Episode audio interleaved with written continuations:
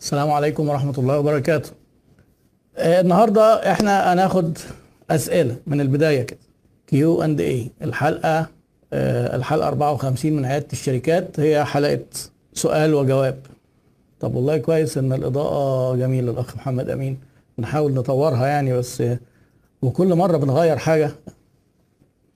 طبعا الأخ الفنان مرزوق من ضمن اقتراحاته معرفش برضو رأيكم إيه في القصة دي يعني إن إحنا آه، نضلم المكتبة. يعني نخلي المكتبة ضلمة كده شوية و out of focus يعني بقت المكتبة ضبابية الشكل خالص. آه، هو فنان بقى طبعا أنا ماليش في الفن ده. فما أعرفش برضو ال- الحاجات دي بتفرق ولا لأ. آه، أنا بالنسبة لي يعني المفروض بس الصوت بجوده كويسة والصورة جودة كويسة وخلاص.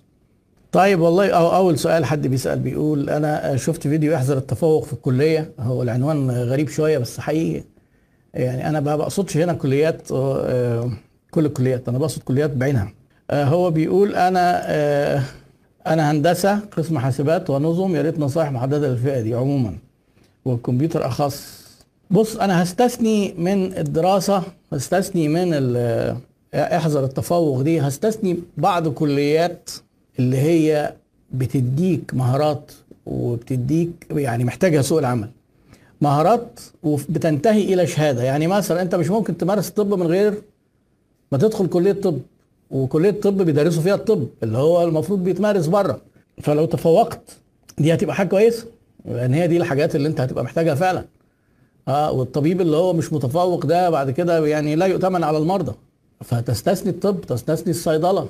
الصيدلة محتاج آه، لأن الصيدلة فيها جزء كبير جدا و overlap يعني تدخل بينها وبين البيزنس بيطلعوا يا إما يشتغلوا medical rep في شركات أدوية وده شغل بيع تماما أو يبقى عنده صيدلية أو يشتغل في صيدلية بيتعامل برضه مع عملاء وده شغل له علاقة بالبيع والمهارات التواصل والإقناع والكلام ده آه، ما.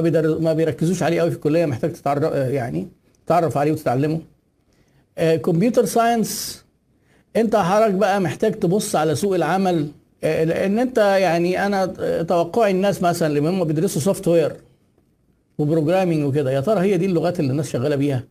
طيب هيقول لك لا ده إحنا بنديك المبادئ وال concepts والمعرفش وال logic. ده جميل كويس جدا. ما هو أساسا ال concepts مش هتخليك تعمل software مش هتخليك تعمل application فأنت عشان تشتغل شغل يجيب لك فلوس محتاج تشوف سوق العمل محتاج إيه؟ هو ده بقى إيه؟ تبدأ أنت لقيتهم في الكلية آه، بيتكلموا في حاجات قديمة كده وعفا عليها. الزمن متحفية وخصوصا في التكنولوجيا. الحاجة بتبقى جميلة جدا وبعد خمس سنين بتبقى متحفية. تروح المتحف يعني. ما تعبرهمش بقى. اعتمد على نفسك وشوف الحاجة اللي محتاجها سوق العمل. هندسة بقى ميكانيكا ما هتشتغل بيها. عمارة ما هي دي ده بالعكس بيدوك آه، حاجات كتير جدا وبتقعد كذا سنة. علشان كده اللي دارس الحاجات دي صعب جدا يجي حد من بره المهنة تلاقيه في نفس خبراته ونفس مهاراته لأن تفرغ كذا سنة في الدراسات الفنية دي. فأنا مش يعني مش عايز الكلام ده وأنا قلت ده في الفيديو الكلام ده مش للكليات الفنية. مش للهندسة ومش للطب ومش لطب الأسنان. آه لا الكلام ده للكليات النظرية اللي هم بيروحوا في الآخر بيتنافسوا في سوق العمل على نفس الوظائف كلهم عايزين يشتغلوا marketing HR عايزين يروحوا يشتغلوا sales هيشتغلوا إداريين في أي شركات. دول بقى يسيبهم من الكلية خالص. اللي أنا قلت بقى التجارة والحقوق والأداب والألسن والتربية والحاجات اللي هي إيه أنتوا عارفين يعني الكليات اللي شبه بعضيها دي اللي هي إيه ما بتديش حاجة تفيد يعني.